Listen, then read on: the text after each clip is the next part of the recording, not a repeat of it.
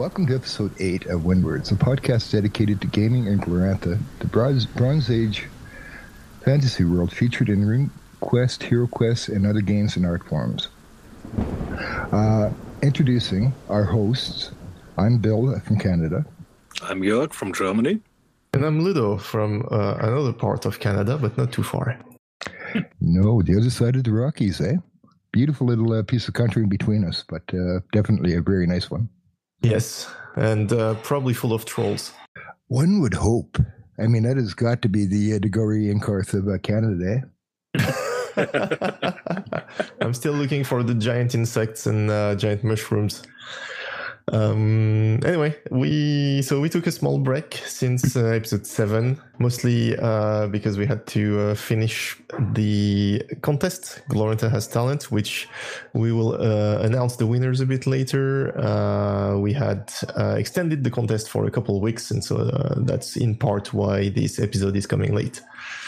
But anyway, let's move on to the Herald's podium for some news.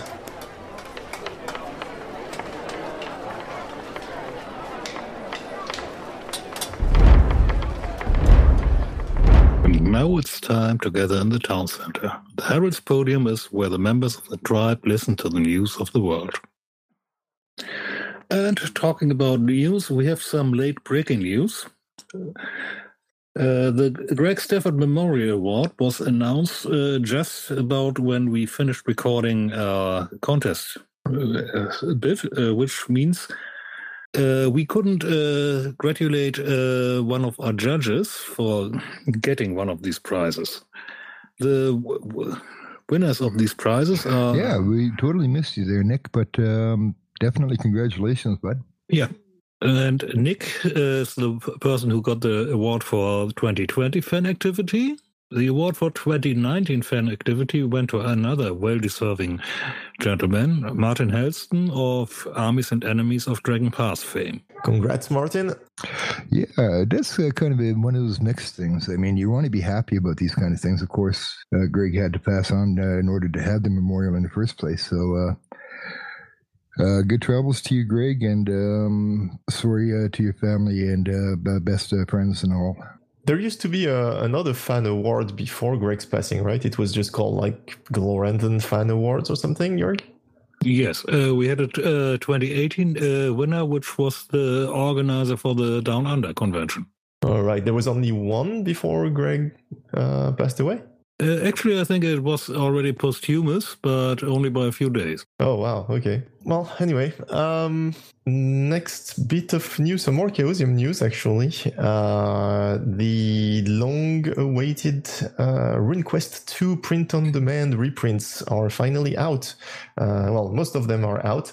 Uh, all of the uh, RuneQuest 2 era books, such as, uh, you know, Troll Pack and Griffin Mountain and uh, stuff like Cults of Prax, which we have discussed a couple of times in the past on here uh, are back out in print on demand and are printed through uh, lulu.com, which is a, a pretty well known uh, print on demand provider. On the um, solo quest, so the the old uh, uh, solo adventures for RuneQuest 2 are not in there yet because apparently there's a problem with the with the cover.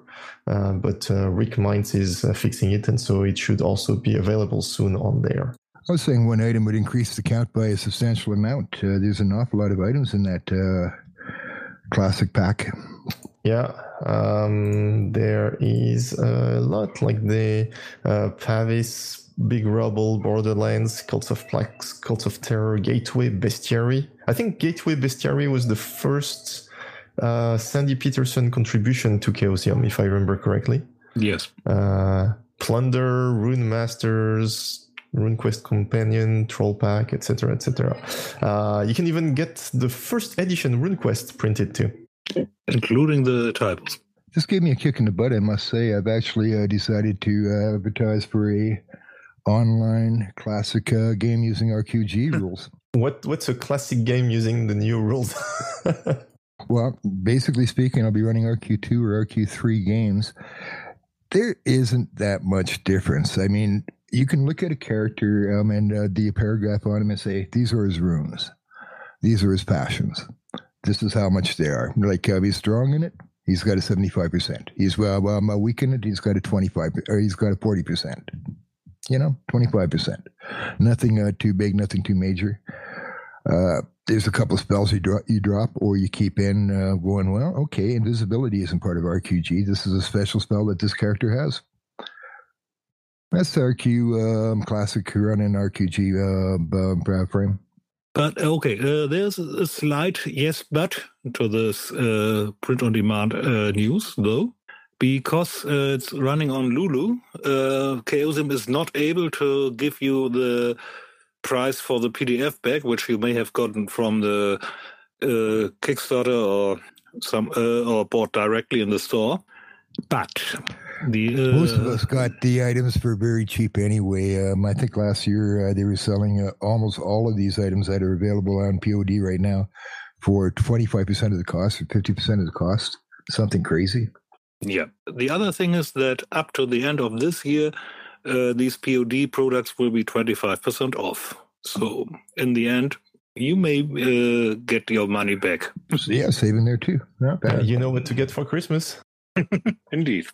So, uh, on another news, uh, we do have a new development uh, for the for creators of the Jonstown Compendium because Martin Helsdon started uh, an initiative uh, to put some of his uh, artwork from Armies and Enemies and the sequels up as art packs for creators to use as Glorantha stock art.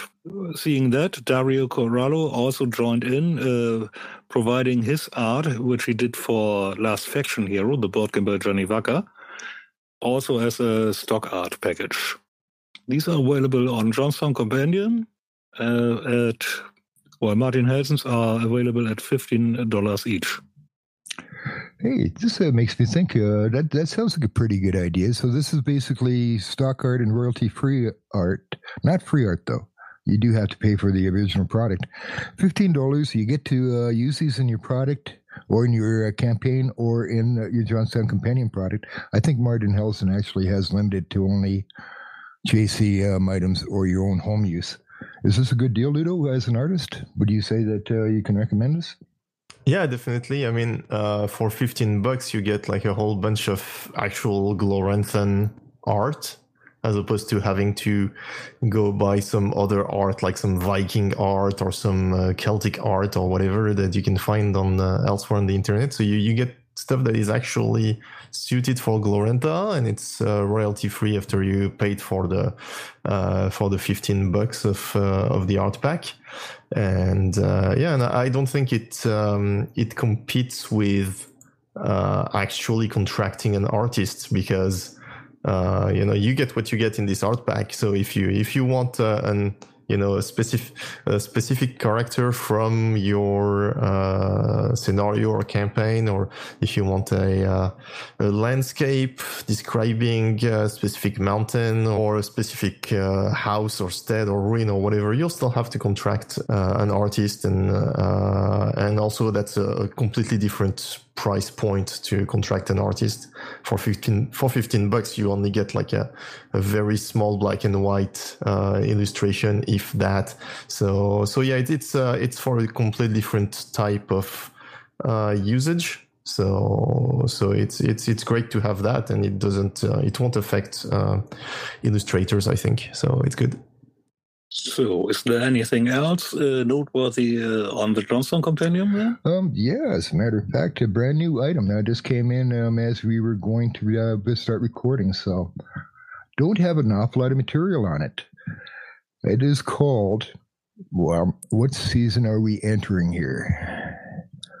Autumn, of course, and Halloween. So, we have the pendulum and the pit a new Jonstown Companion product, uh, Sacred Time Horror for RuneQuest granted by Innes Smith. I N N E S. Hmm. Wonder how that is, uh, is supposed to be pronounced. Innes uh, sounds correct. Art, the artwork is a bit rudimentary, but um, is uh, um, uh, works uh, for the um, product. The layout is a bit rudimentary. The price is free. Now, let me repeat that. The price is free for 48 pages of what is either a standalone product or an introductory, pre-introductory to a game that'll be coming out uh, soon. That uh, this will be attached to, if you wish to, called "With Friends Like These." You can't beat free. No, um, and you know me. I've uh, got a, a, habit of uh, posting a little bit about uh, free and uh, the Wind Whispers. Not uh, rich these days. You got to watch those pennies, and lunars and clacks and bolgs for that matter. well, let me throw this over to uh, Ludo. I think Ludo's got a little bit of news on the convention front from this weekend past. Yes, uh, I managed to get some free time to attend Glorantha Games 2020, which is like the name implies. Um, a convention dedicated to Gloranthan games. Uh, it's uh, just one day long and it was mostly uh, UK time, so I could only attend one game but it was pretty cool. It was uh, uh, the convention was organized by uh, Pookie, which uh, our listeners might know as uh, uh, like the guy who runs reviews from R'lyeh, which reviews a whole bunch of RPG books, and he also has a YouTube channel where he reads the Gloranthan short stories of Griselda. Uh, and he's a generally uh, very involved uh, British chap in the UK role playing game community. Anyway, I. Um, I played one game uh, GM'd by Dave Millians, which uh, some old Gloranthan people might uh, be familiar with. He contributed to a bunch of Hero Wars books and he's also a regular uh, contributor to the Rule One magazine, which is a, a I think mostly an online magazine, where yeah. he he wrote a bunch of articles about Kralorela there, uh, which is. Um, uh, which is appropriate because the adventure that he was running at Glorantha Games 2020 was a Kralorela adventure, which is why I uh, signed up because I've never been to Kralorela and I don't know much about Kralorela. um, so yeah, it was a short adventure. We uh, fought some really cool looking and uh, disturbing spirits uh, that were uh, wreaking havoc on our little island.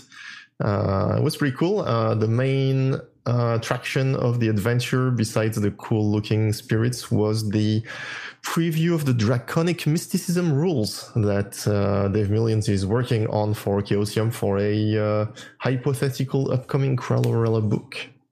Not that hypothetical. I think we had it already in the rumors. Uh, yeah, so it's a rumor. Uh, yeah, so uh, it's a hypothetical rumor. How's that? yeah. So so yeah, it was interesting. Uh, it got um, I think it was inspired by some Sandy Petersen ish uh, original mechanics. I don't know. It it felt it felt Sandy Petersen ish, like old school Sandy Petersen ish. Uh, oh. yeah, and um, and so yeah, you could like augment your stuff, uh, your skills, uh, skill rolls by spending draconic mysticism points and stuff like that. And so it, it had some interesting mechanics that I'll have to uh, um, think about some more. Uh, I don't even know how much I can say actually, uh, but I, I assume uh, Mr. Millians is still working on it.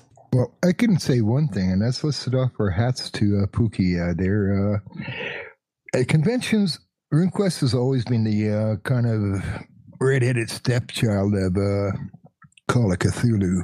If thought about at all, it was thought about in very small ways. It's nice to see that uh, we actually get a, a uh, chance to uh, see uh, Glorantha Shrine at a convention. Thanks, Pookie. Yeah, thanks, Pookie, for organizing it. Yeah. And yeah, speaking of organized conventions, uh, there's, uh, as we are recording this, another one going on. We do have more now. How in the name of heck I ended up um, introducing the Kraken, I'll never know. Um, I'm certainly well. It might be because I'd like to get Kraken. That's probably the reason. All right, the Kraken um, convention coming up in Germany. That is uh, not quite New Zealand, not quite Gen Con. It's not all online. It's not all in person. It's going to be a hybrid of uh, people are are going to be encouraged to connect on Wi-Fi. Uh, a limited number. Uh, was that 50 people there, Jorg? Yes, 50 people is uh, the current uh, meeting uh, border for German COVID, Right. at least where there are no increased numbers. So those that are going to be actually attending are going to be encouraged to uh, break out their um, iPad or their computer and actually join those that are going to be coming from around the world. English is going to be the operating language here, and well, a quick bit on uh, the Kraken. I'll uh, say what I know about it, and uh, maybe we can get Jörg to expound on it a tiny bit. it's going to happen in a castle, is um, um, which is absolutely wonderful, from what I understand. Yeah. It is one of the granddaddies of conventions, whereas Gen Con is North Mhm. America's Hello World. Um, come on and uh, check out our convention. This is uh, Germany's. Uh, sort of. Uh, uh, it's happening in uh, 17th century uh, hunting palace, also in the back of nowhere in Brandenburg. So if you if you you're going there and you're driving there and you get the weird feeling that you shouldn't have entered here, then you're correct. That's how people who went there the first time described going there. So that's kind of like going to Calgary here in Canada. You shouldn't have entered here. Uh, yeah, it's the successor uh, to Tentacles, uh, which in, uh, to, uh, which was the name uh, of the original German RuneQuest convention after its sixth uh, incarnation, and it's run by Fabian, who ran all the Tentacles convention. Tentacles. The you, you, the uh, the old um, fanzine. No, uh, Tentacles was uh, yeah. Uh, the uh, Tentacles convention had uh, the Book of Tentacles as a as a fundra- uh, fundraiser. So yes, I, uh, I the love those fanzines. I love those. They're great. Yep, they're, they're not fanzines; they're fundraisers. So, is there a connection between the old school people that uh, used to run the Tentacle and the Modern Kraken? Well, uh, Fabian is the organizer of both. Uh, the team has become a lot more international now, at least in the normal years. Cool. Uh, and yes, it's uh, the the Kraken is a small uh, convention because the palace doesn't have that many places uh, to offer. And Well, it's going to be a little bit bigger this year as they open it up to the world. Yes. But uh, it always has been a place where you can meet the designers and talk to them and learn from them. So you, uh, I've been rubbing shoulders with uh, more big names in the hobby there than uh, anywhere else I ever went. And that includes uh, Essen Spiel, the big, uh, the big uh, game fair. So Uh, yes, but yeah, I think Jörg has more to say about what's going on in Germany. Yes, uh, I've been kept busy the last weeks uh, with following the German crowdfunding for the German translation of RuneQuest Glorantha. And for German uh, numbers, it has been a resounding success. Uh, the minimum goal was fulfilled in less than 12 hours. And by the end of the crowdfunding, all stretch goals had been funded, which is more than the uh, publisher expected. I saw the cover on the um, on the website for this, and other than the fact that the first word um, role playing is not the same word, it almost looks the exact same. I was thinking, well, that'd be a good thing to buy. Well, uh, if you if you're speaking German and want to play it in your native language rather than in English, it's def- it's definitely a must-have. And yes, uh, we are hoping to uh, get a good number of new RuneQuest fans with this release because let's face it, it it's it, it's looking beautiful. It's go- uh, going to follow the uh, English la- uh, English language layout mostly. It will have a couple of pages more because German is more long-winded, but well, everybody who read my text will know that. yeah, and, and a few uh, extra production values because you're getting two bookmark ribbons instead of one. Yes, and we also get. I guess we uh, have to prove that we're definitely geeks. There's also another benefit, uh, extra benefit the German backers will get because we are going to get the Boldhome map, the aerial view, in uh, poster map size. I think it's uh, uh, which is coming with a printed version of the rules. Cool. And another thing, everybody who bought the book, uh, the rules book and the crowdfunding, will also get free the actual GM screen, not the GM screen pack, but the GM screen as uh, an add-on. Nice. So just for the uh, just for the price of the rules book, you get, you're getting about half of the slipcase set. Cool. Well, I mean, uh, in the sp- in the spirit of uh, French-German competition, I have to say that the the French uh, RuneQuest uh, crowdfunding had almost twice as many uh, backers as the as the German one. So uh, suck it, Germany. Um, the translator is Julia Rawcliffe, who's already a, a Chaosium convention organizer, among other things. And uh, she's, uh, well, uh, she has been living with RuneQuest for all her life. Her father did the first RuneQuest, uh, the first German RuneQuest uh, translation when she was an infant. And yes, uh, we are going to get um, most of the errata already included in the rules. We do have some extra space anyway, so why not do it? yeah. Truly unfortunate that we don't have a rumor table this uh, month, but uh, b- there's uh, one uh, item that I was going to write as a rumor a while back uh, that is actually fact, um, and uh, that is all of these uh, uh, typos and errata for the English uh, readers will be included in the next printing of According to Rick Meints. And again, it was going to be a great rumor there, but no rumor table. Wah. Cool. So I think that's it for the news for this episode. And uh, we are going to go over and get some uh, guests into uh, the recording room. the plane has landed at the airport, and we sent a limo to uh, get the judges, so it will- won't be long.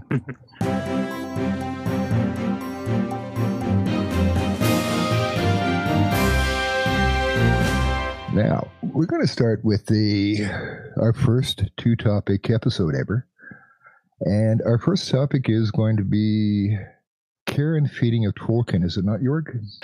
Sorry? Oh, oh um, hold on, uh, wrong page. Give me a second here. Glorantha has hum hum. Let's try that again. Glorantha has talent. And why do you still have the question mark on that? I don't know. I'm trying to figure that out because we know the answer to that, don't we? Glorantha has talent. I mean, let's face it. We have a Lightbringer's worth of talent that we're going to present to you this morning in uh, our first topic. Our second topic will be myth and you and your scenarios. How do you take a myth and put it into your scenario? How do you make your adventure Gloranthan, in other words? Now, a short introduction to the contest. You guys have seen more than enough uh, material at windwards.fm slash blog. Pinned to the top of it is Glorantha's Talent. We're located on BRP Central. Also, um, again, uh, Glorantha has talent. Both with question marks, but as I say, we have proved that Glorantha does have talent. Absolutely wonderfully. And let's move over to Ludo. Um, Ludo, we got some uh, folks uh, here that you can introduce, uh, do we not? Uh, yes, we have to introduce the judges that uh, have judged in their mighty uh, wisdom and in some cases illumination uh, the uh, entries to the contest of the people who wanted to prove to us that Glorantha has indeed talent. Uh, let's go with some boring alphabetical order. And we will start with Diana. Hello, Diana. Hi there. You are actually a stand-in judge. Like we had a, a little of a, a switch between our old judge and uh, your new. Let me say how absolutely delighted I am to be your second choice here. it's the least we could do, honestly. It, it so is. Oh. Well, we're delighted to have you. Listen, uh, no, thank you very much for saying that. That's very true. All of our judges, including the ones that aren't standing here, are fantastic. Anybody is willing to put their time in for no money at all. I mean, oh, sorry. Did it? Oops. I'll shut Don't up. I'll shut yet. up now. uh, Diana, do you want to say uh, 30 second uh, uh, credentials for you? Sure. Uh, my name's Diana Probst. I'm an artist and an engineer, and I'm a relatively recent RPG writer. I've been GMing for a long time, but I'm quite new to Glorantha. I've been into it for a couple of years, and it's really impressed me just how deep and how wide and how broad the world is. You can get lost in it so easily. So I'm loving being here. Great. Next, we have uh, Greta. Hello. Uh, you were one of our cho- first choices, unlike Diana. uh, no, we're you're all first choices. Uh, but um, so yeah, he's, he's you? telling you guys the truth. You all were first choices when we pu- pu- put together our initial list. All of your names were Yeah. on that initial list. Yes, yes, you were all, and then we had to uh, to make a, uh, cut. But anyway, I think uh, Greta already had some introduction last episode, like Mhm. pre-recorded introduction. But uh, you can say a couple things for those who missed that episode, those um, miscreants who are uh, not listening to all the episodes. Unbelievable. Well, uh, for all the miscreants out there, uh, my credentials are um, I write a blog and I am a newbie to the fandom with maybe a, less than a decade of experience here. And uh, I am also a, uh miscreant, so welcome. And uh, last, for a complete opposite of the first two one, we have uh, an old hand uh, and somebody who the non-miscreants might remember from uh, one of our earlier episodes of The miscreants will also remember him. Don't forget. Well, yeah, actually, there's a good chance that any miscreant knows uh, Nick. Hi, Nick. Oh, hi, Jurgen. Thank you very much for having me back on the program. Um, I don't know why. Well, because you fault. called Ludo Jörg, which Um, is why we had you back. It had to be done. So, um, yeah, what can I say? I've been into Glorantha for far too long. Um, I used to help run storytelling contests and sing-alongs, and foolishly, your hosts here thought that that meant um, I had some kind of quality control. My, my day job is quality control, but I'm now off the clock. So, no. Thank you very much for having me. We you you you, you pointed us out uh, that we were mistaken very quickly, and I, I feel chastised. Also, we have to point out Oops. that uh, one such sing-along actually occurred live on air Oh here God, at Wind Words. yes. Ah, you lucky, lucky people. And it was recorded. Yeah, it was not only recorded but posted on the internet. We did get a lot of letters from parents telling us, us. that their kids had turned into miscreants after hearing it. However, Hmm. anyway, so those are our three judges, and uh, Jörg, you can tell us a bit about uh, how the judges went about to judge the entries of the contest. First of all, uh, first of all, I will have to uh, tell what uh, the rules of the contest, I guess. So yes, Glorantha Has Talent is a contest uh, on the podcast, which uh, we had running for about uh, a month, and then we prolonged it by another two weeks, which is why this episode is a little late. So uh, we uh, solicited uh, entries till uh, 5th of October, and then we gave them over to our judges to give their votes. We were looking for short audio files with Gloranthan content that are uh, entertaining, evocative, and that sound nice, or at least memorable. Ideally, all at the same time. And yeah, we got a couple. This is all meant to be in the spirit of maximum game fun. Do I really have to need, read all the rules? It's quite a. no. You're allowed to make some up no. as you go along, obviously. I mean, the bribery rules that we're not reading out to anyone else were particularly interesting. You, you you did get your Rolls Royce, did you not, um, from the winner? Yeah, but it was left hand drive. Oh, I know. How in the name of hell can you joust with the left-hand drive Rolls Royce? Uh, baguettes. if we have enough time for an explanation on it, I would love to hear what baguettes. I mean, as a French person, a baguette is something yummy you eat uh, in the morning with a bit of. Uh, uh, yeah, and as a, avoid a joust entirely. as a person from Cambridge, pumpkin jousting with baguettes is our traditional sport. Wagen combat baguette? Uh, yes, obviously you use a combat baguette. How could you not? So it's a it's a baguette that has gone stale and hard. You wouldn't want to eat it anymore. although although we do have recipes for uh, for handling that, it's called uh, pain perdu, lost bread. You you take the uh, the stale bread and you cook it on a frying pan with some eggs and sugar. Ah, Yes, you can do that. It's very yummy. Oh, nice. Anyway, Good. E- even if Um, we even if we aren't going to give away the rules, I do say that what we will do is uh, let uh, people know what our judges' uh, instructions were. Vote on entertainment, vote on gloranthiness, and vote on production values. Now, production values, um, I do want to point out, you'd be surprised what you could do on a telephone.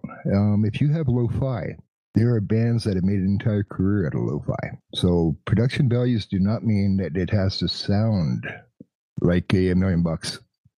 So before we're introducing the winners, let's mention the prizes that the winners will be able to pick.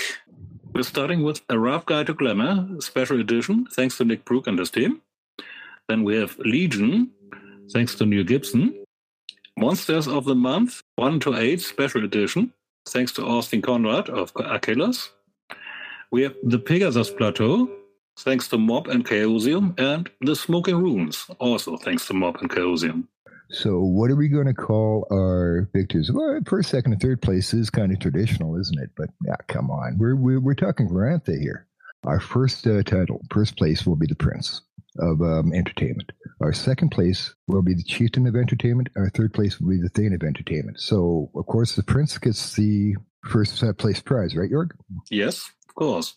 Well, that, that would make sense, except that we're not doing things normally. A little bit more lengthy here. We're going to give uh, the uh, prince the first and the fourth pick. I mean, everybody knows the prince has got to get a little bit more, so he'll get to choose from our beautiful prizes that uh, Jorgen just mentioned. He gets to choose uh, first. The chieftain will choose second. The thane will choose third. But the prince will again choose again for fourth uh, pick, and the chieftain will choose for fifth pick. Make sense? yeah, so the prince and the chieftain will get two prizes. Uh, and we should mention that all the prizes are PDF only. Yeah, well, why only? But uh, still, by the time the, this episode airs, we should already have contacted the winners for them to pick their prize. Okay, let's uh, start out with uh, the fact that all of these um, are incredible entries. I mean, these guys have put their hearts and souls into it. A round of applause, please. I mean, seriously. Yay! Absolutely incredible. We have four honorable mentions um, to go along with our chieftain, our uh, um, sorry, our prince, our chieftain, and our thane. So uh, we have uh, by Michael Hemmons, The Gloranthan Bard's Tale.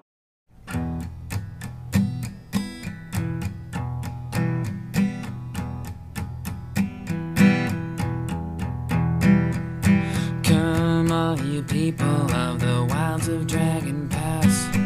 Come hear the story of these four brave adventurers.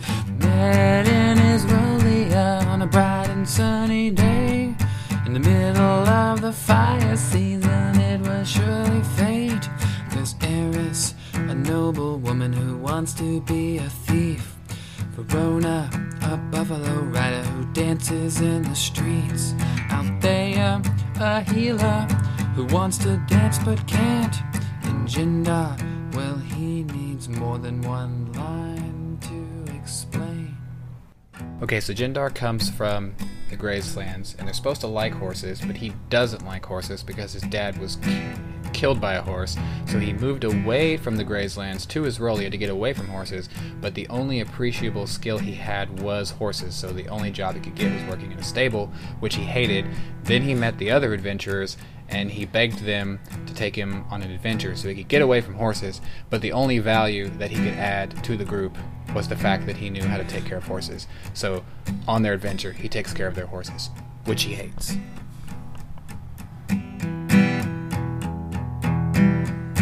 People in the countryside began to disappear.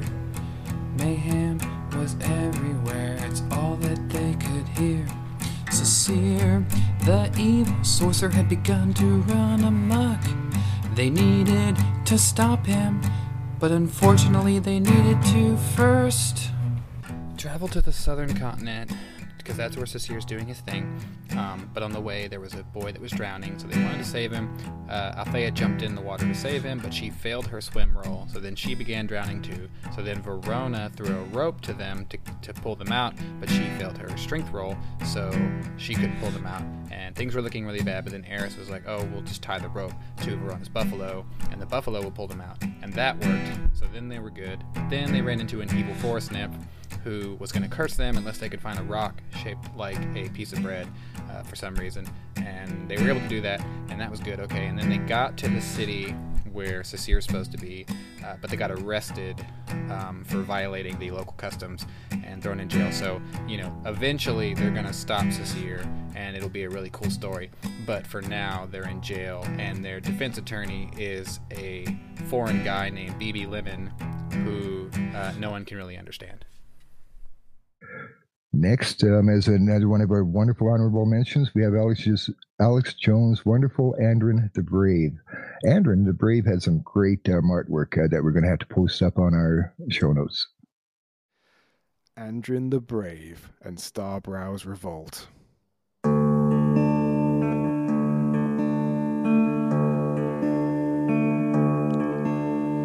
was just a boy when the red moon rose in the sky.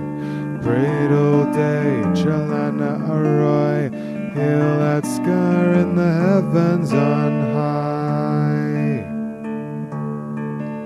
I'm fighting to free my homeland from lunar conquerors that destroyed my tribe. I'm fighting to avenge the fallen against chaos magics that wreak destruction. My father taught me well to serve all of the King of the gods. Live wild and free, your own path you must seek. Travel Glorantha to Kero Fin's Peak. I raise my sword, shouting triumphantly as I stand over a defeated foe. The battle rages around me, bronze clashing against bronze, lances breaking on shield walls. I remember my first pilgrimage, climbing that steep spike to the sky, birthplace of all and winter top, fearing the storm that I might die.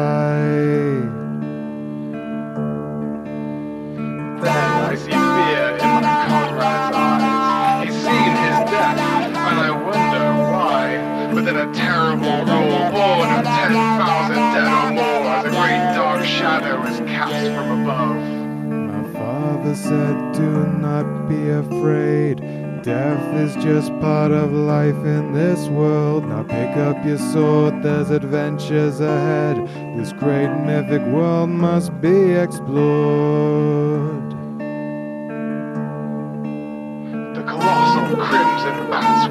Block the stars, its terrible eyes staring hungrily through my soul. I scream my last war cry, praying to Orlanth for strength as I charge sword first into its great bloody maw.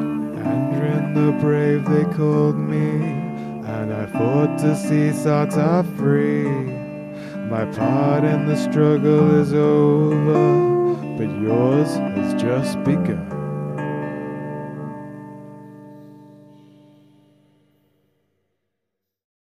Next, we have uh, by Morgan Conrad, Leica's eulogy for Kallyr. This is a recording of Leica's eulogy given for Kallyr Starbrow in Boldhome. Six score and eleven years ago, our father Sartar brought forth in Dragon Pass a new kingdom, conceived in unity and dedicated to the worship of Orlanth and Ernalda. Now we are engaged in a great war, testing whether our kingdom, or any kingdom so conceived and so dedicated, can long endure. We have come to commemorate a great hero, to honor and remember she who gave her life, that our kingdom might live. It is altogether fitting and proper that we should do this. But, in a larger sense, we cannot dedicate, we cannot consecrate, we cannot hallow this hero, Kallyr Starbrow, while living and dead, who struggled for us, consecrated herself far above our poor power to add or detract. The world will little note nor long remember what we say here, but it can never forget what the Starbrow has done. It is for us, the living, rather, to be dedicated here to the unfinished work which Kallyr Starbrow has thus far so nobly advanced. It is rather for us to be here dedicated to the great task remaining before us, that from her honored death we take increased devotion to that cause for which she gave the last full measure of devotion.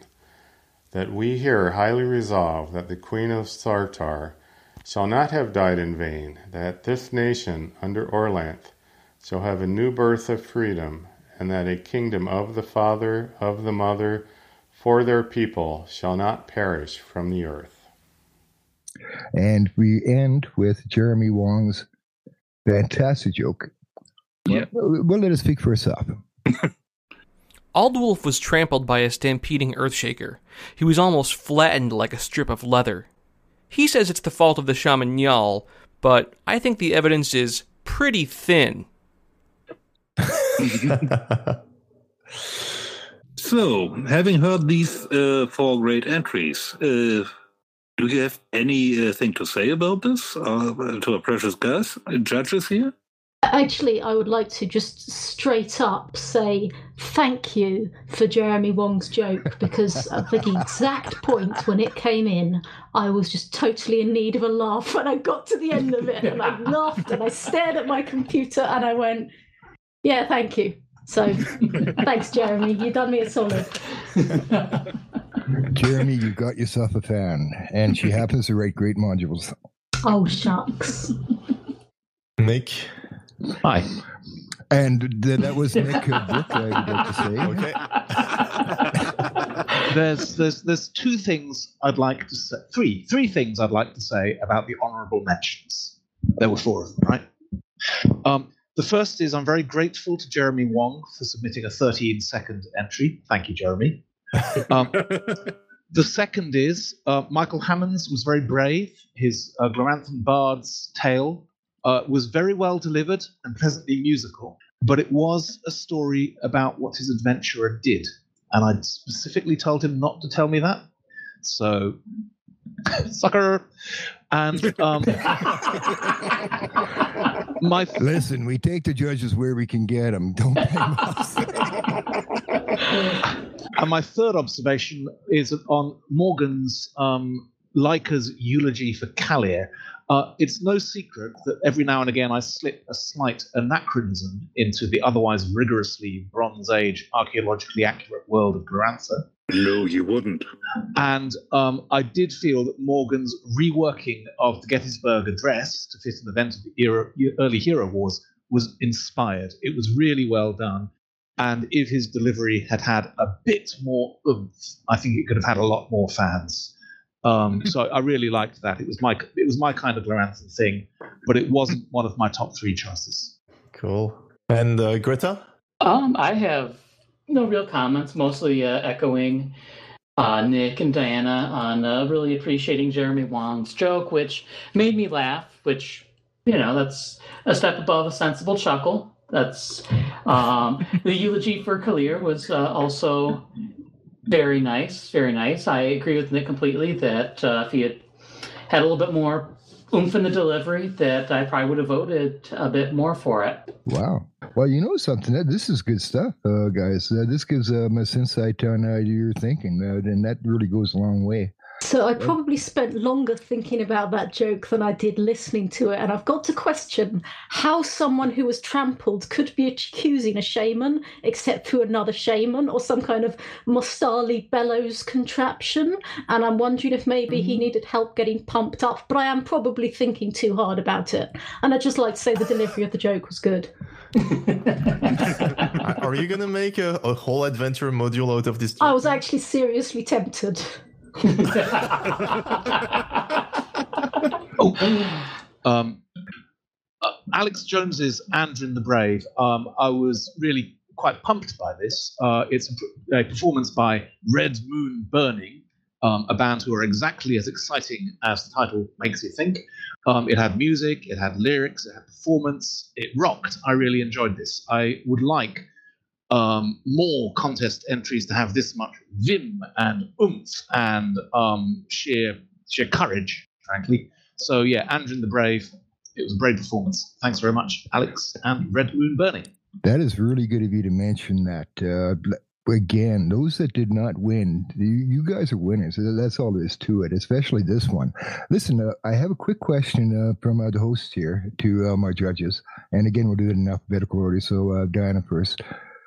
Did the additional material that came in, the as Nick says, uh, there was a lot of uh, depth to uh, what came in in the Red uh, Moon Burning, including an album cover and the lyrics. So I love the fact that some things came in as albums. We were asked to judge on entertainment, gloranthiness, and production values, and this was like, yeah, this looks like a production. And I, I, I love to look through it, and I went, oh, would I buy this album? And I, I was straight back to HMV and 20 years ago, and if that dates me, think how old you are. um, so yeah, it was really cool to see the extra production there. Brilliant, brilliant. Yeah, I, I agree completely. The uh, production values were, of course, a criterion that uh, we were supposed to take a look at, and certainly seeing all the, you know, additional material, the covers, the liner notes, and so on, uh, certainly had an effect on us, I think. Definitely on me. Oh, this is just wonderful because um, the what was originally presented to the judges was an email saying, "I've sent you my album cover and no album cover." So I lobbied. I made sure that we got the full package delivered, and believe me, it's a full package. Um, I suggest everyone listening to this at home heads to the sleeve notes to this episode of the podcast, downloads the album cover for Red Moon Burning, and then stares at it for a long, long time. If you move your head back and forth, you'll get a little bit of 3D too. Possibly a headache. Yeah. I tried. Oh, God, did I get a headache? Listen, this is why we um, have hired the best, and we're paying them the best dollar that we could afford. These these judges are worth every penny that they're getting. Twice nothing is nothing. Oh, Clunk, clack. we were trying to we were trying to point out that we had a big budget. Now you've gone and sunk that illusion. They'll never believe it again. Great. Okay, so now let's go into the uh, three winners. Uh, and first for our thing. Well, let's Yeah. uh, let's do a quick conclusion on Oh, the yeah, um, sure. idea there uh, about, about these uh, folk. We we don't take too much time, but I do want to say that uh, for those of you that are uh, listening, let's keep in mind we have had three um, three votes of um, very high praise from very, very good people, saying that a 14 second joke actually caught their attention. There's absolutely no reason not to enter the next contest we have. True. So, uh, for in the third place for the Thane of Entertainment, we have uh, Stefan Lucek with the Eye of Yinkin. Let's uh, let's give it a listen.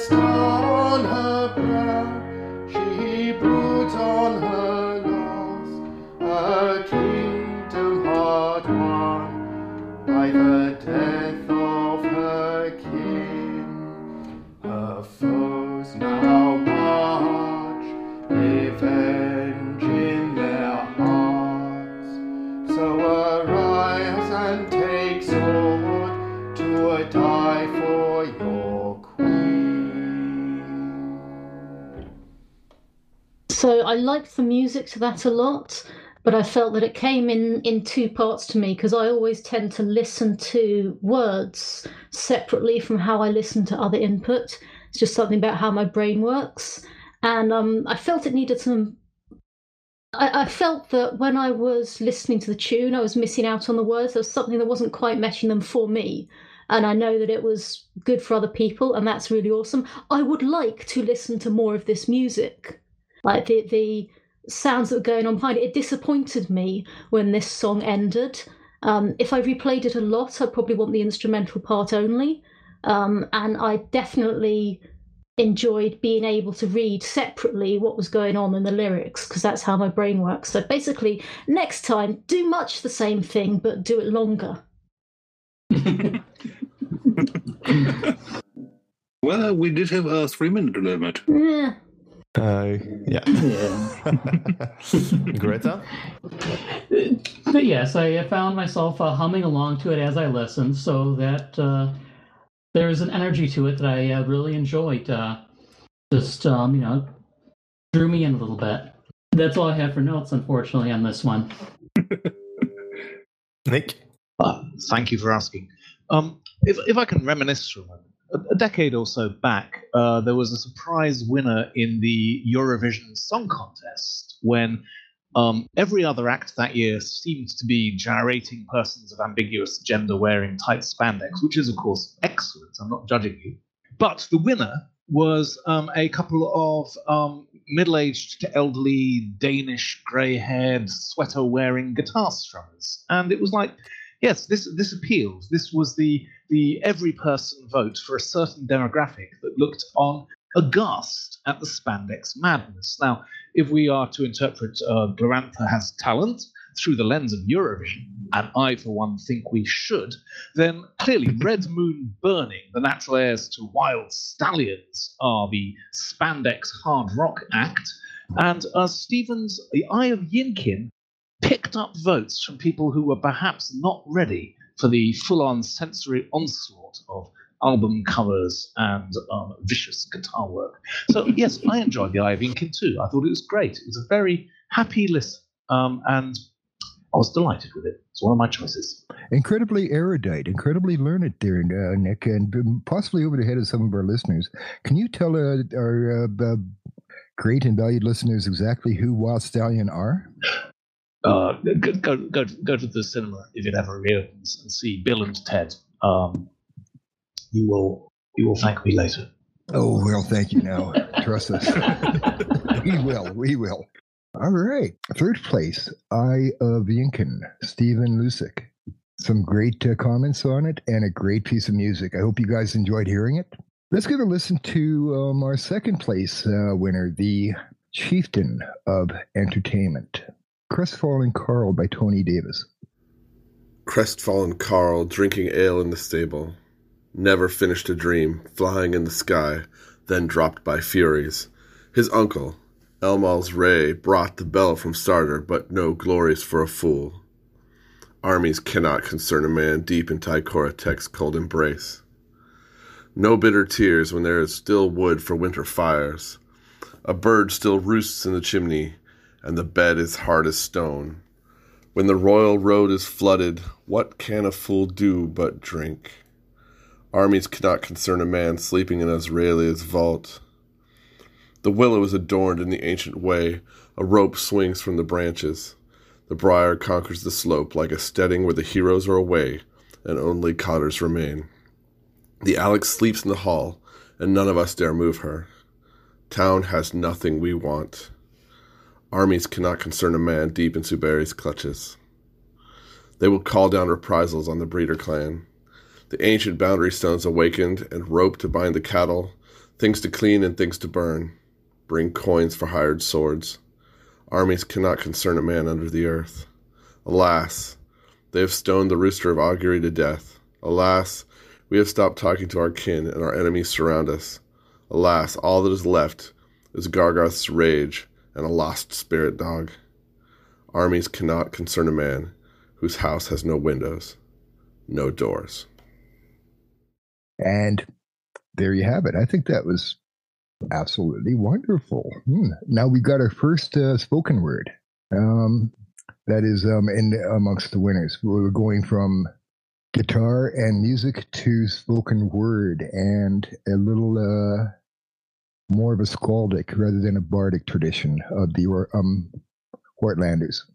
Let's go uh, again alphabetical, but let's go the opposite of alphabetical. Let's start with Nick, move our way uh, down the um, uh, first name alphabet to Greta, and we'll end with Diana.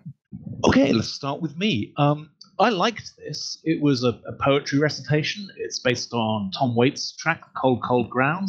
It was uh, confidently executed, and that's worth a lot to me. Um, it could have been, you know, more musical, but not everyone can do music. I myself cannot do music. You've heard the podcast, you know it's true. So, yeah, this, this is another good, confident, and um, original entry, and I appreciate it for that. Greta?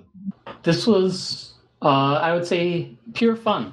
It's uh, you know fairly competently executed, um, a very good spoken word track, and it's good listening overall. Um, all these tracks are, you know, just generally fun, but uh, Chris von Carr was uh, very lovely. So I started with no idea what was going on there, but I absolutely loved it, and then I got really depressed, and then I went to drink my liver into submission and I don't even like Tom Waits, and I had to go listen to the original because this is exactly why I like poetry.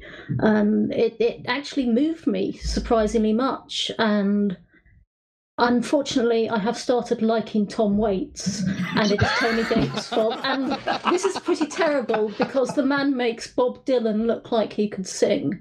Um, you know, he's, he's, a very talented lyricist, let's say this kindly.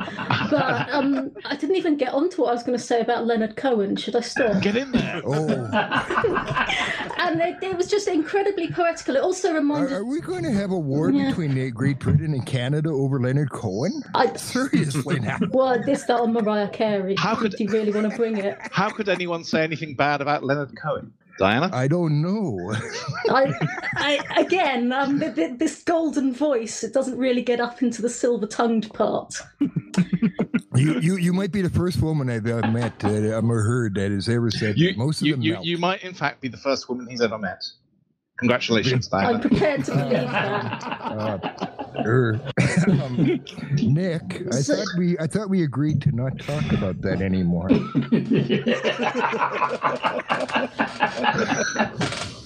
some of some of our dirty little secrets should remain. so I absolutely and definitely enjoyed this, and um, it also reminded me of T.S. Eliot. So there's some serious poetry, and I just want to talk about it for like I could talk about this for ages, and it's all Tony Davis's fault, and I'm, I'm gonna have to take up Tom Waits, and I I hate you. Well done, you won. well, in my head, obviously you're actually not Prince Well, because the I- other I- judges don't understand. I'm sure there's more to be said on this topic, but I'm pretty sure we covered everything that you could possibly think of. Ah, well, and another thing, yeah, we have.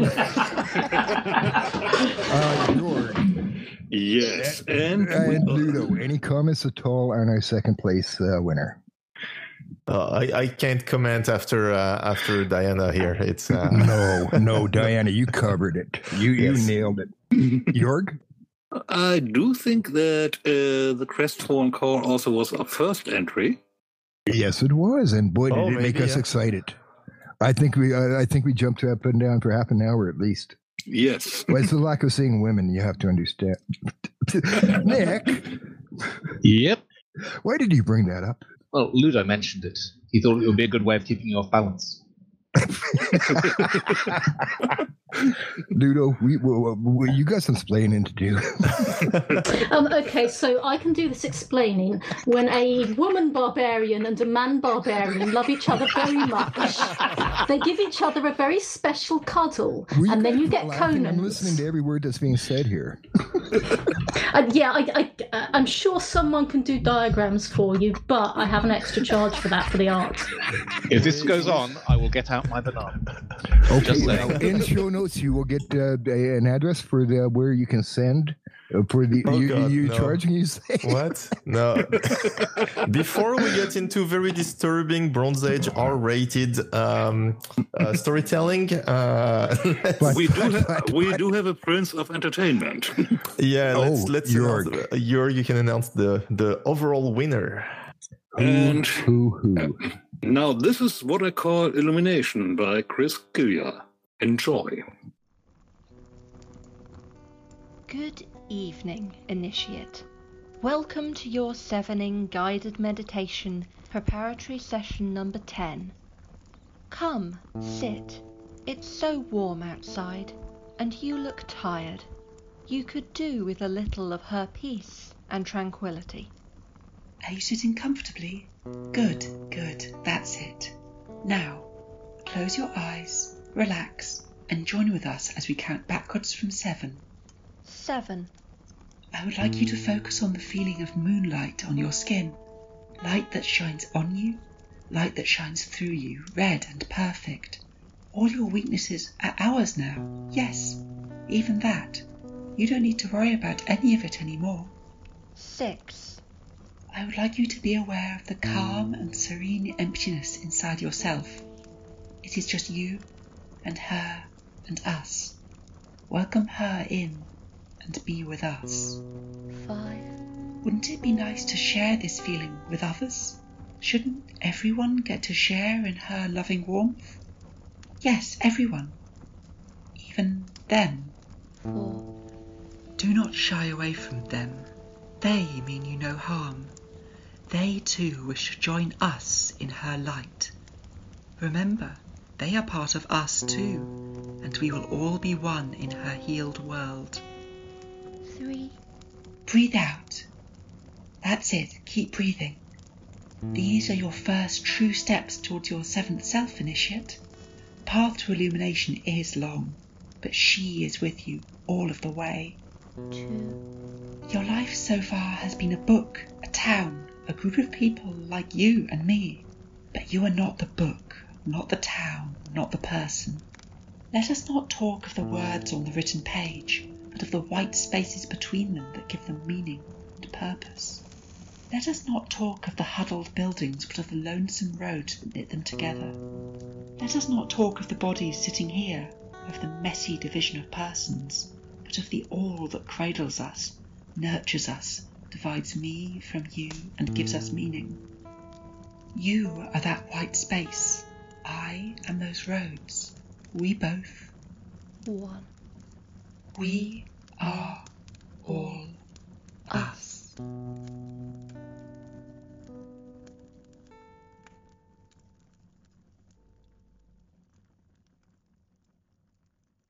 I am very relaxed now.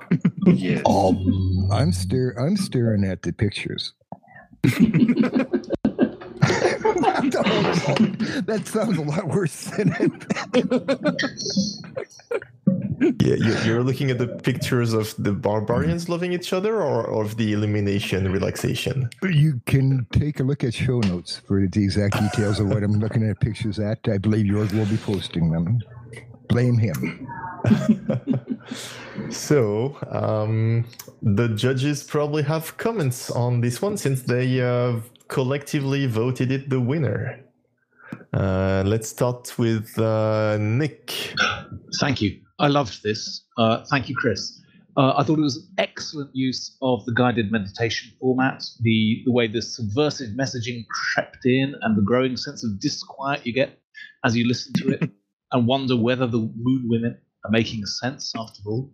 Um, I think as many barbarians as possible should listen to this track. I think you should probably play it after a stressful day, when you go to sleep at night, at the dawning of every bright new day. Believe me, you'll thank me later.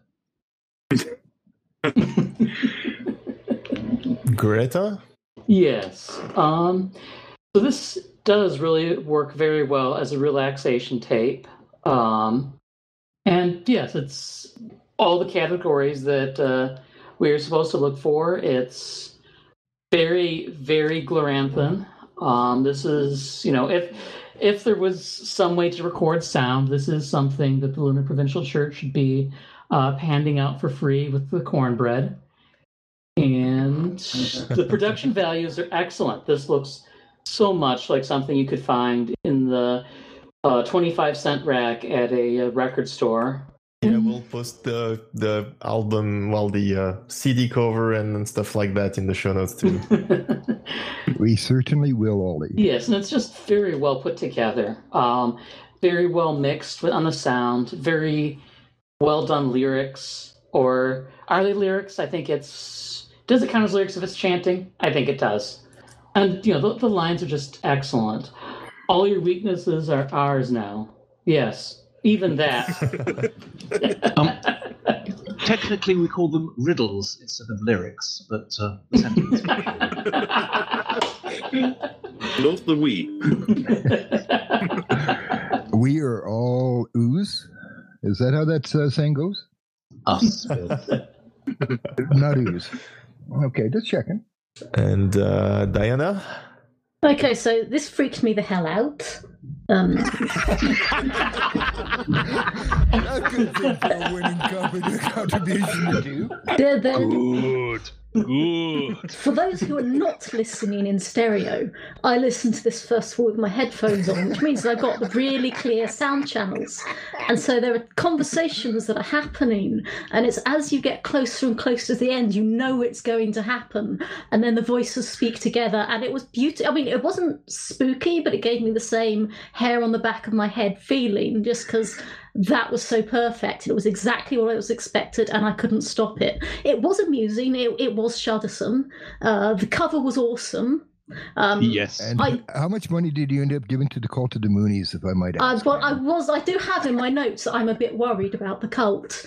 Um, it was very definitely very talented. Like I had to fight it off, and the whole thing was well done. It was presented well from the outside to the inside, from the start to the finish, and it was really impressive. The, the the point about the stereo is actually a good point because uh, for you know technical limitation, the podcasts well all pretty much 99% of podcasts are actually mono. So we'll we'll put the uh, like the the winning subs, um, submissions separate so that people can listen to it in stereo because the the version that we just listened to as part of the podcast will sadly be only in mono. Remember, listen to it often. yes. Try listening to it backwards. There's another message. oh, hold on. You- what- what- what- what- no, no. What happens when you? so Um, happens- traditionally, the devil then speaks to you and tells you to do things. I haven't actually listened to it backwards, but I'm pretty sure we can interpret something cool Oh. From it. Haven't you? So this explains a lot about Nick.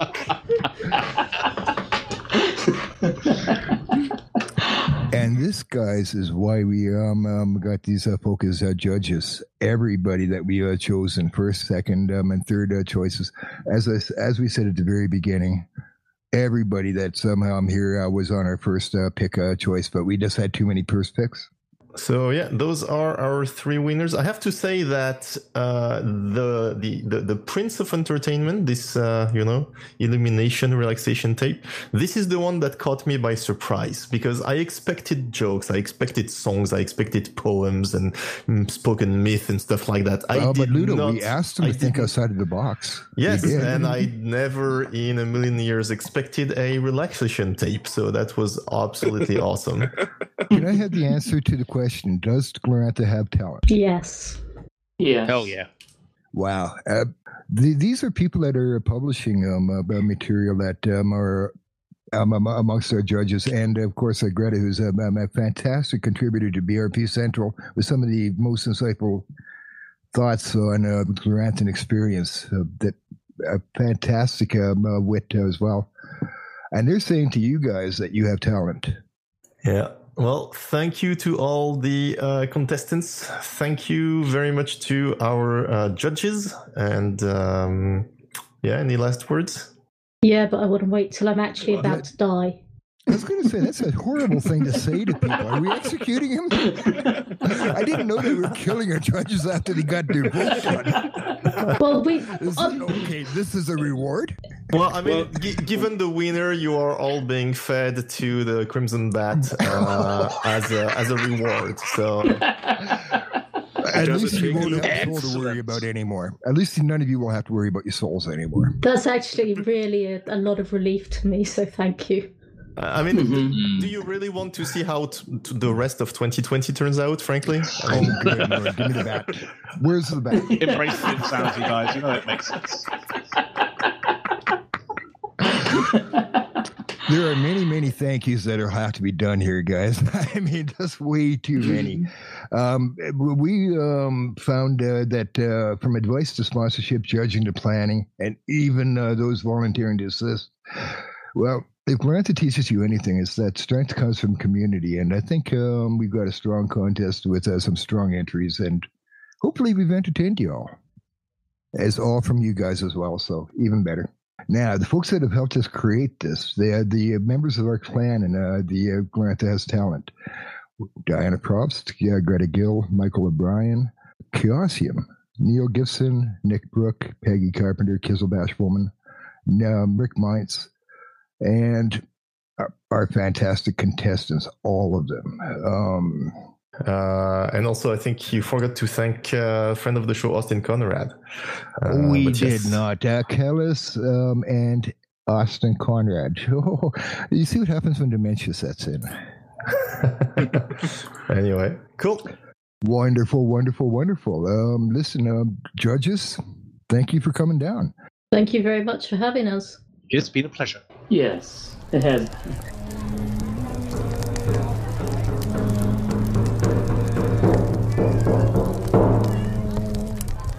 Okay, now that we have uh, finished our real world contest, uh, we thought, why uh, don't we take a look at contests which take place in Glorantha?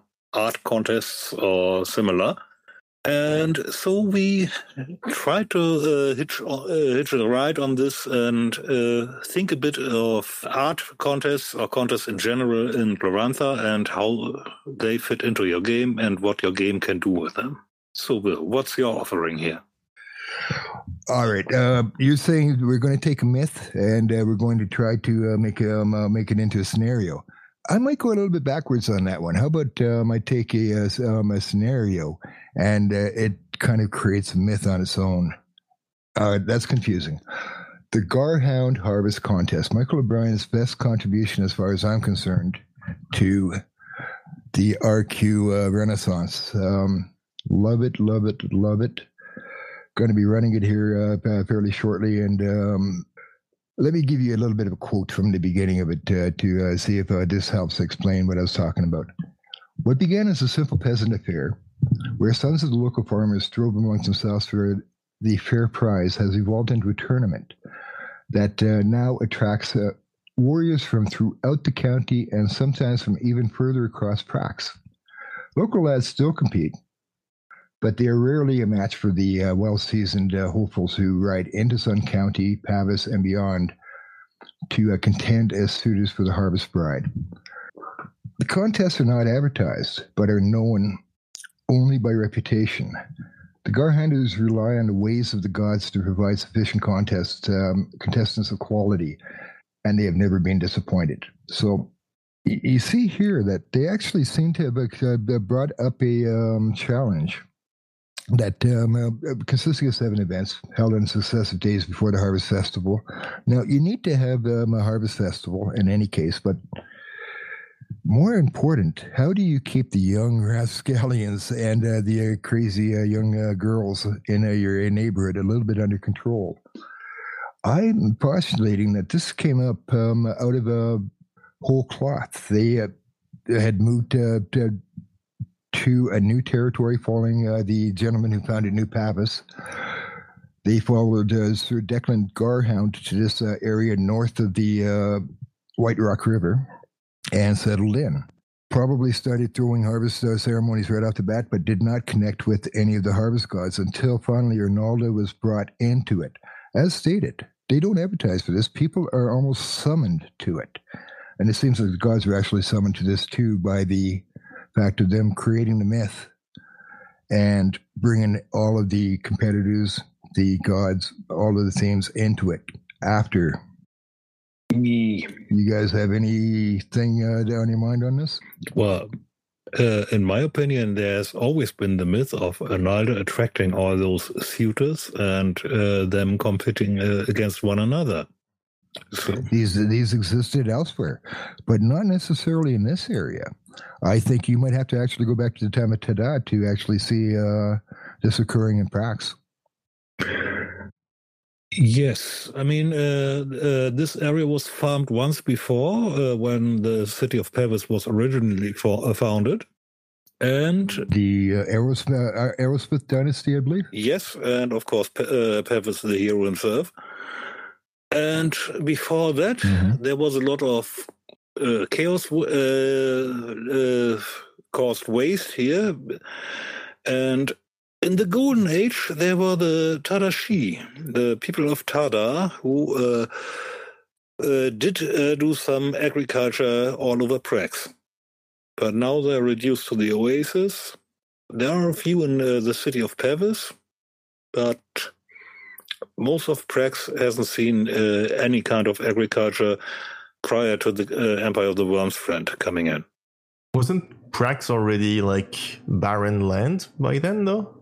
Yes, uh, it emerged from the uh, well, from the battles against chaos uh, like that. Yeah. So how how did they do agriculture in there then? Uh, they rely on the fertility of the Zola Fel River and the soil he brings in. Oh, so it was still in the in the valley of of the Zola Fel, not not elsewhere in Prax, right?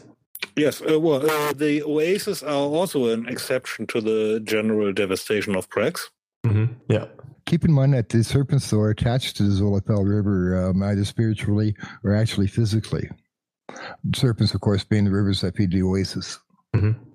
And were all those uh, uh, these old cultures were they like storm and earth? So would they have you know El- Ernalden type uh, myth? Yes, uh, the the entirety of Prax uh, was part of Ernaldela, uh, according to the source book. Okay. And so, uh, so you think the the Garhound contest could have been dating all the way back from there and kind of died out and then got uh, popular again? Yes, uh, the spirits of uh, of the Paps include Actually, I would say that they didn't die out and got popular again. Uh, they uh, died out, and uh, new um, uh, protectors and new um, uh, myths came into being. In fact, that had nothing to do with storm and earth. what new myth? Waha has nothing to do with storm. And although Eiritha is a part of the uh, uh, storm, uh, Earth tribe, she's not Ernalda. yes. Uh, but uh, if you look at the spirits of the Paps, uh, they still have a couple of agricultural uh, spirits there, um, very much reduced and um basically a subgods of Eiritha now. But it's uh, there's still some memory of farming in uh, the savannah of Prax. But that's that's nowhere near where, Enough memory, yes. Yeah, but that's not where the Garhound contest is, right? Uh, Bill, it's, it's in Pavis County. Yes. No, actually, this is a correct uh, Ludo. Um, as a matter of fact, there are uh, three branches of deities in this area. Um, you have the uh, Praxian deities, you have uh, Pavis, and uh, the um, deities associated with Pavis, and you have the invader de- deities that came with uh, Dorasar and uh, the Orlanthi. So that what you're uh, getting into there is uh, more deities that have been brought into the territory in the past three generations. Okay, and so you see the Garhound festival as being a tradition brought by the invader deities, or more uh, from the local traditions of Praxian gods? Probably a melding of the two. What do you think, Jörg? Um, well, I, I would say the invader deities always, already came with Pavis and the Aerosmith uh, dynasty, uh, using settlers here, because one branch of uh, Praxian agriculture has been uh, here uh, since the founding of Pavis, and that's Sand uh, County. Those guys uh, are farmers when they aren't mercenaries. Okay. Okay, so we got the basis happening here. We have um, something that can be summoned new deities, old deities, deities that exist here to begin with. You start having a uh, contest year after year. At, in the early days, people were wondering, uh, is this actually doing any good? Like they weren't seeing physical evidence. But, you know, causality, after a while, you begin to see patterns. And some of the old timers are saying, ah, but do you remember the winter of when uh, um, uh, we had had a, a great warrior win? It seems that they can tell that years when great warriors have won, things have gone well for the um, uh, for the earth as they have a powerful protector, husband protector, coming in to, uh, to take the place. The winner of this contest actually gets to live in this area for a year, gets a house, gets uh, the uh, b- b- harvest uh, queen as a bride. Um, marriages that are blessed with uh, children um, um, uh, bless the land itself. So old and new. Um, you can have a Orlanthi as a hero protector. You can have a Waha tribesman as a hero protector. Can the lunar participate? Could there be a lunar uh, winner? Yes. What's that gonna do to the crops? what is it going to do to the crop? Put it onto a lunar cycle? yeah. So uh, definitely. So do you have like the player characters take part in the in this uh, uh, harvest festival contest then? This is so well planned. Michael O'Brien has set it up so you can partake if you wish. You can bet on it if you wish. You can wander around and what what, what does one do? I'm going to leave this to you guys, fam, and this will pretty much uh, give a pr- pretty good wrap up. What does one do in a festival in RuneQuest? Now, of course, unless uh, the, you have a tavern where everybody meets and somebody runs into the tavern saying, "I need adventurers," a lot of game masters are at a loss. But you guys game master RuneQuest. What can be done at a festival that requires skills that have nothing to do with combat? Uh, for one, you can be in the support team of one of the participants. Which would Yeah, well, you, you can you can uh, aid him, you can train him, you can uh, sabotage his opponents, or uh, prevent sabotage by his opponents. Okay. Mm-hmm. But I also imagine You could be Meredith to uh, Sylvester Stallone's um, um, Rocky in that case. yeah. But I also imagine that there's a bunch of non-combat, uh, uh, con- like uh, uh, um, how do you call that? Challenges uh, in the contest, right? There's maybe like a race. Uh, I don't know, a spitting contest, uh, a singing contest, or whatever. Like, would, I, I imagine there's a, a whole bunch of different. So, if one wished to, one could compete in the contest um, then, and and you're saying one could be training the contestants. Could one perhaps be looking for a bride, uh, looking for a deal to be made, looking for employment, looking for a business opportunity, Yeah. yeah. looking for a tale that only uh, the uh, jester of the lunar um, person of importance in this territory happens to know? Yeah, or you could have uh, your uh, your uh, the plans very much of your own, like trying to assassinate uh, somebody you expect to attend, or uh, abduct them, or uh, get diplomatic relationship with them. There are other opportunities at these events, and I, I feel do shiver with anticipation. Or you can just go to the drinking contest. You- yes. Uh, speaking of contests, what if you're not competing, but you still want to um, uh, be involved in the contest in a big way? In our world, of course, you would buy yourself a, uh, a ticket um, uh, that uh, would bet on the game. This world, you're going to find yourself a bookie and um, um, uh, start making bets and seeing if you can't make a fortune. Now, the best way to make a fortune, of course, is betting on the long odds. What happens if you decide that you're going to influence the contest so you can win? Yes. the possibilities seem to be endless above and beyond the competition entirely. Like, there's competitions happening, ignore them. I'm sure that you can have as uh, 100,000 adventures in the middle of this. Cool. And uh, can you remind us where that uh, Garhound contest is? Is it, is it from one of uh, Mob's uh, books from the RQ3 era? It is the book uh, of the uh, which started the RuneQuest 3 uh, Renaissance. It's uh, in Sun County. Sun County, wasn't it? Yeah. Yeah. People can find Sun County on eBay if they want to know more about the Garhound contest. Yes. The original uh, printing of uh, Melisandre's Hand was in uh, issue four of uh, Tales of Reaching Moon, and the Tales crew did produce a best of Tales of Reaching Moon. I think one to six, exclu- excluding five. rather late in the publishing history, and you might be able to get one of those on eBay at perhaps a little less than for the Sun County. Of course, one can also be patient and wait uh, because um, with the printing and the success of Wyrms Footnotes, I believe they're also looking at printing Tales of the Reaching Moon as well as POD and PDF. Yes, uh, if they can get the legalese uh, sorted out, because quite a lot of authors are hard to contact now. Yeah. There's also another possibility, Jorg. Um, John Hughes, uh, back in the day, um, released it for Hero Wars. Now, I'm not sure if it was for a convention or. Anyway, that'd be worth uh, finding um, as well. And if and if we manage to find it, uh, we will point you there in the show notes. Okay. Let's uh, move on and see uh, see what else we have uh, for myth and your game. Yes. So uh, yeah, I I think I did. Uh, I tried to do the conventional approach, and I'm working on a game uh, on the shores of Choralinthor Bay where fisher folk are involved. And I looked into a way to find a singing contest there, and I came up with a myth. Nice. Whenever there's a, a dispute over fishing rights in uh, the Choralinthor Bay, the Ludoch, who are acting as kind of overlord of the fisher folk, um, like to settle that with a singing contest. And this dates back to, uh, to the survival period of the Greater Darkness.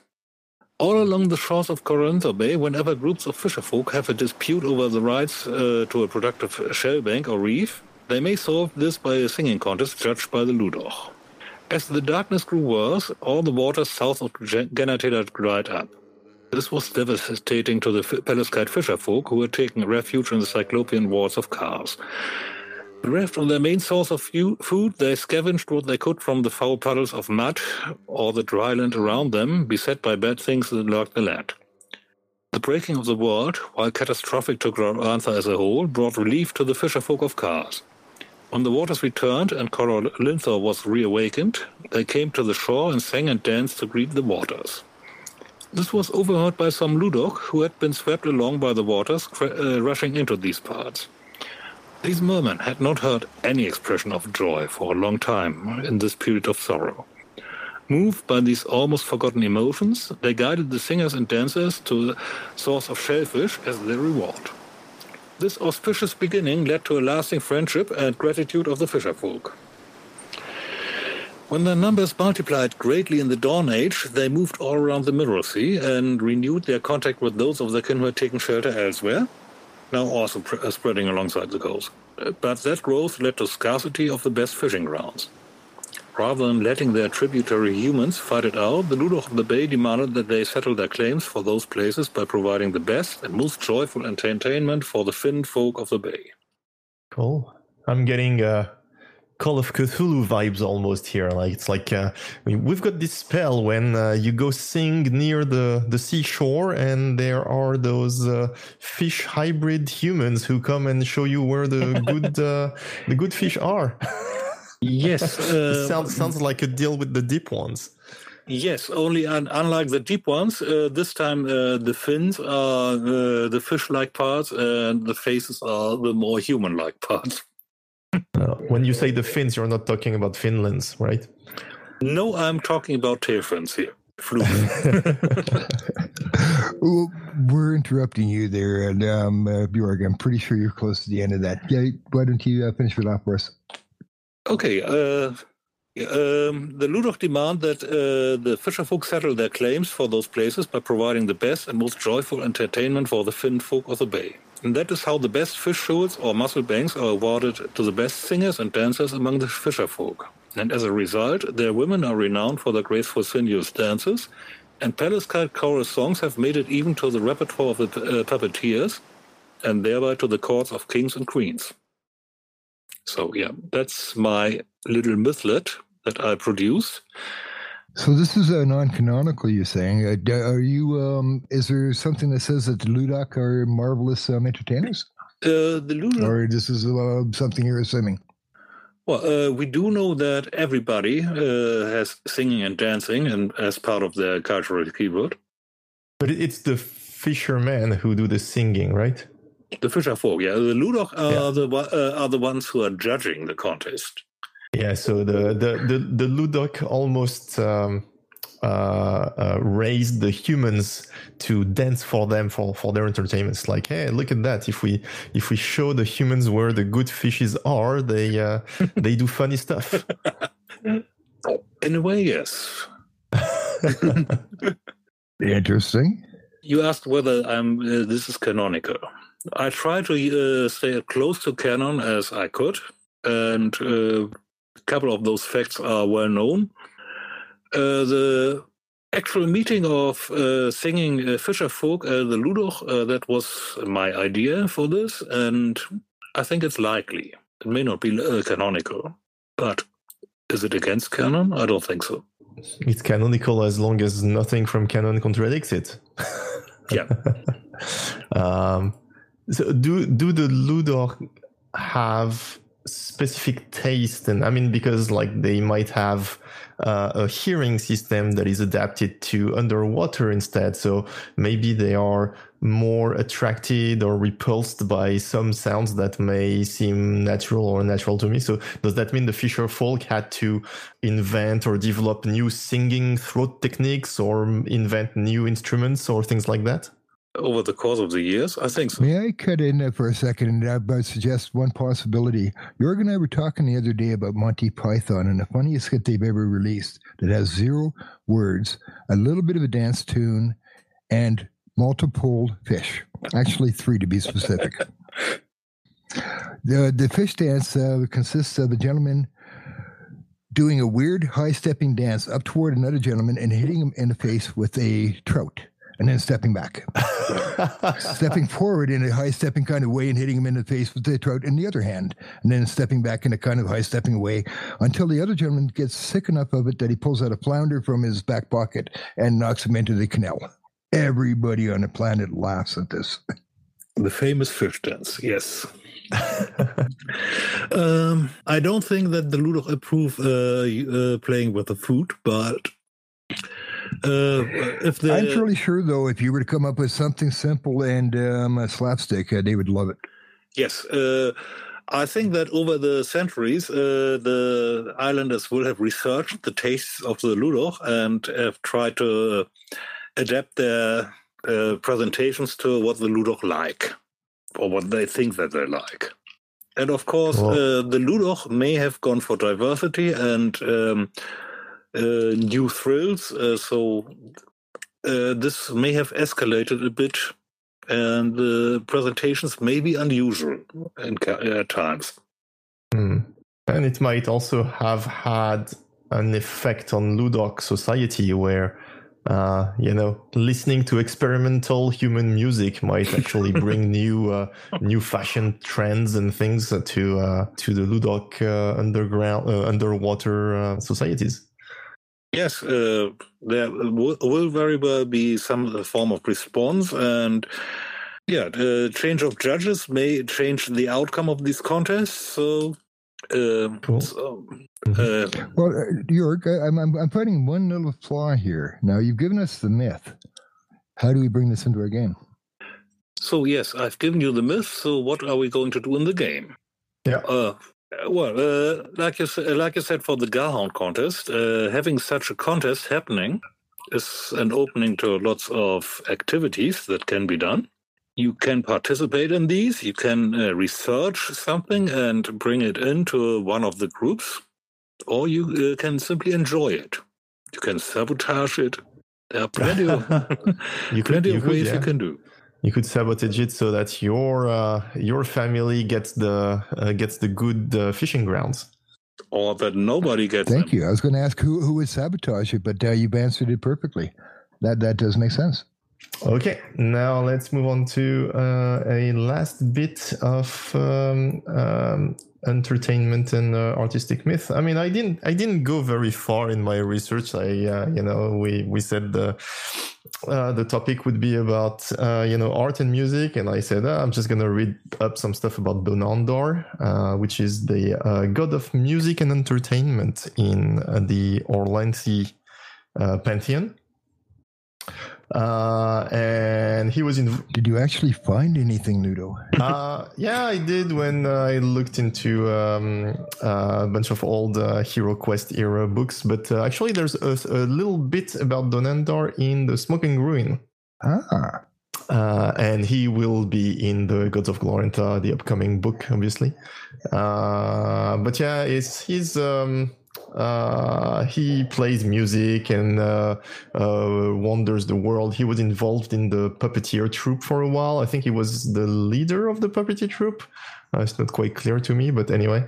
Um, and so the interesting thing uh, which might interest uh, Jörg actually, because he's kind of, uh, to me, he lives at this intersection between uh, cults as patron deities and cults as occupation, because uh, because yeah, like uh, Jörg has this big thing about like your cult doesn't define what you actually do, uh, and in the case of entertainment, a lot of uh, skalds, so uh, you know, poets, jesters, musicians, uh, whatever, uh, a lot of them are actually just initiates of Orlanth or Ernalda.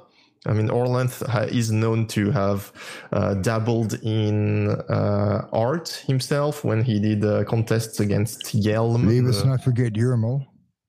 uh, yeah, Eurmal Le- Leave us not yeah. forget Eurmal. Yeah, yeah, yeah. He does he does stuff. So I mean, you don't have to be a uh, an initiate of Donandar to actually be an entertainer, and this is what led me to this idea where um, you know only people who get very serious about entertainment actually initiate in Donandar, possibly just as a secondary cult to get like extra little bits of, of magic, which, you know, by the way, I think the Donandar magic is way under, um, underrated. Like it should have more, uh, especially illusion, uh, based uh, spells and stuff like that. But anyway, so I figured that maybe a lot of people don't really seek out the Donandar cult, especially since there's not many um, uh, Donandar um, initiates and priests and rune lords uh, out there. Like they're probably very rare, and all you get is maybe a small little shrine inside a, uh, a storm or earth temple.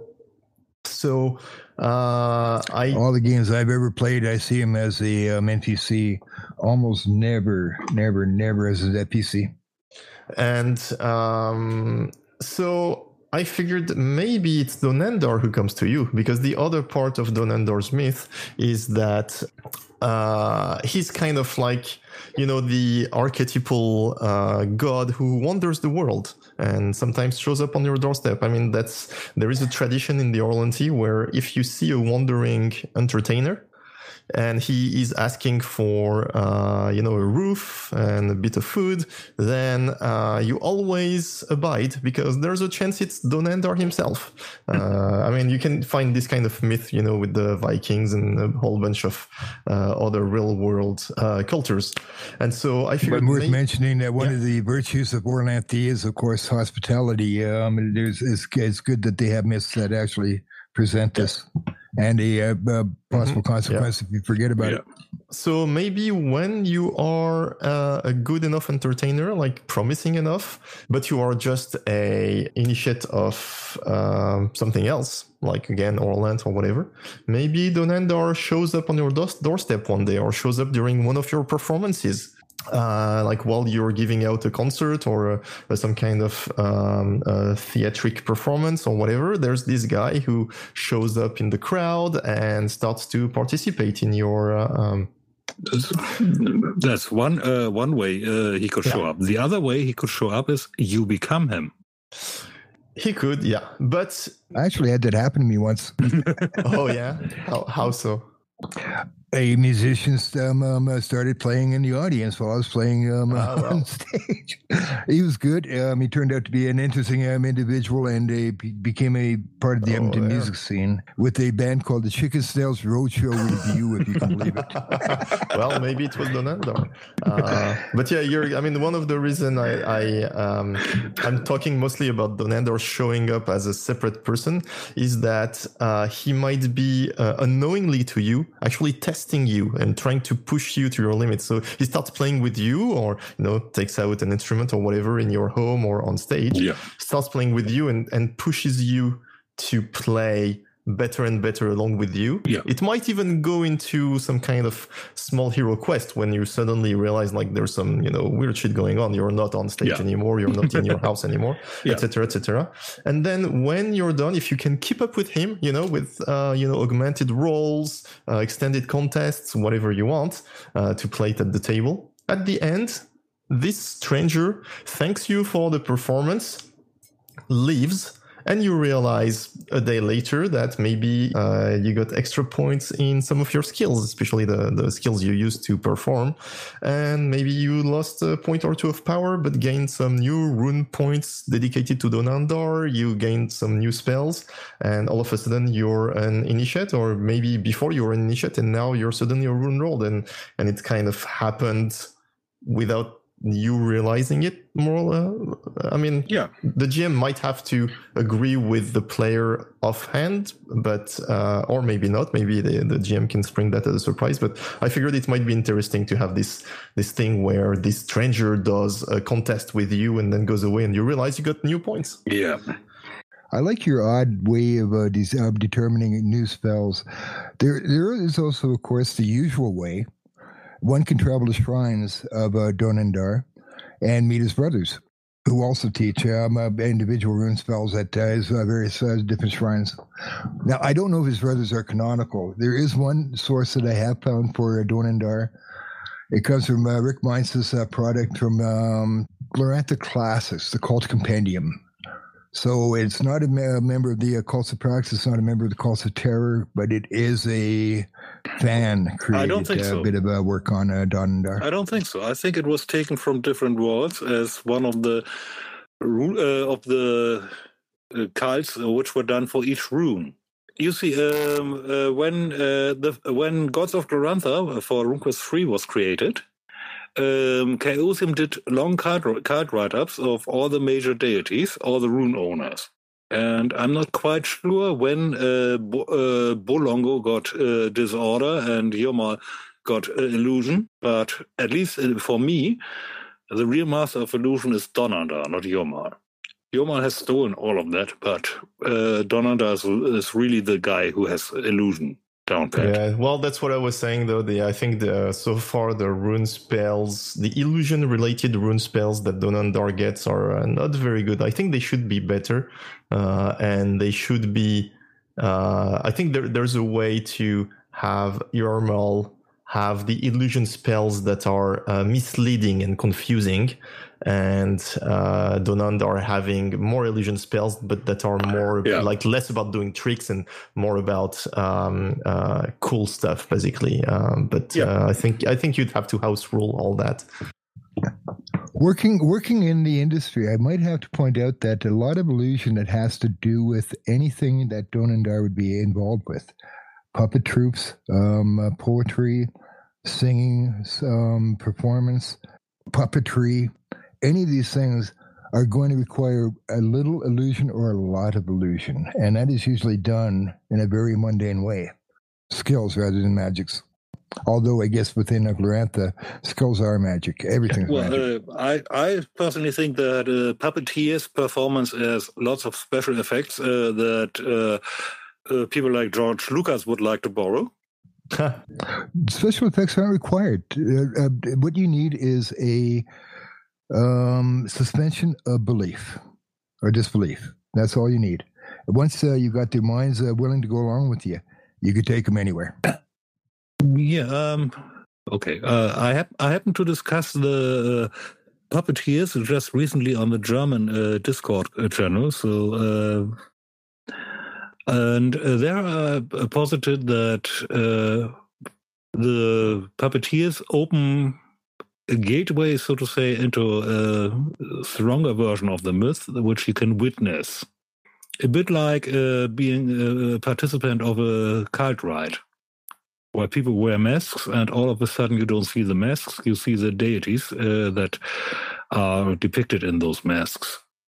And uh, the magic of Donandar basically is to tell a story and to bring all the audience into the mythic environment where they get this uh, experience that you usually only get as an initiate in uh, a ride of your own.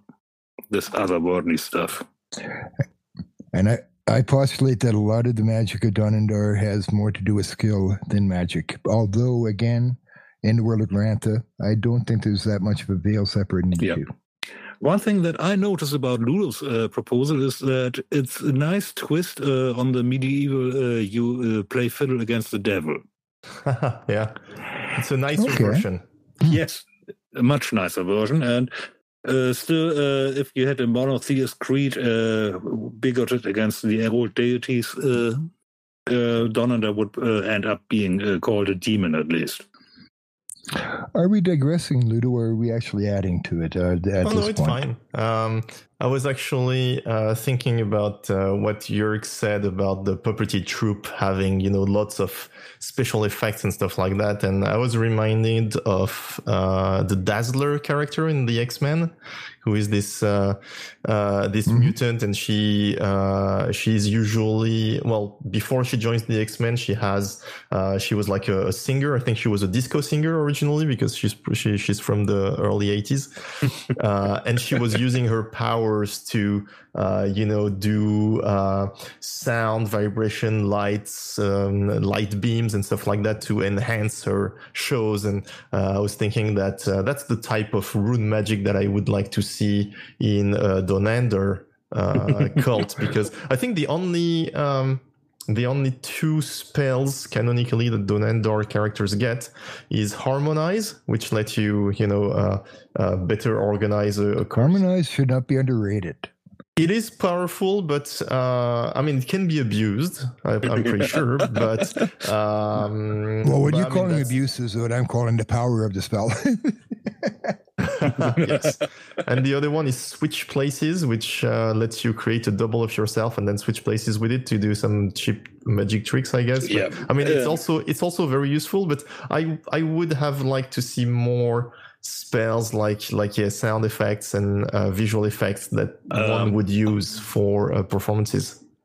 I think, Ludo, that uh, all the basic uh, illusion spells, apart from the hallucinate ones, which uh, obviously don't do much on a, on a uh, stage, are part of the repertoire of, uh, of Donandar. So, uh, And I, I wish I could get you guys to see that the mundane skills are a lot more powerful in illusion than you think they are. And this is based upon uh, based upon 40 years of being in the industry. They're incredibly potent and incredibly powerful without even special effects. It's all the way you pitch your voice. It's all the way that uh, whether you're playing in minor or major, your chord choices, your word choices, the, what you dress as. Well, um, that's it for this topic. yeah, see you again uh, for, for our next episode. Yeah, farewell and uh, watch out for any wandering singer or poet. Don't forget to leave a, a, a plate at the table. And those of you wandering through the Rock Mountains, you have been warned. That is where trolls live and Issaries merchants travel at peril. Cool. cool.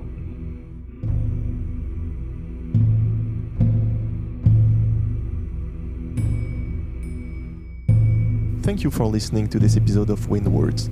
Our website is windwords.fm, where you can find other episodes. Reach us via email at tribe at windwords.fm for any questions or feedback. We are all us.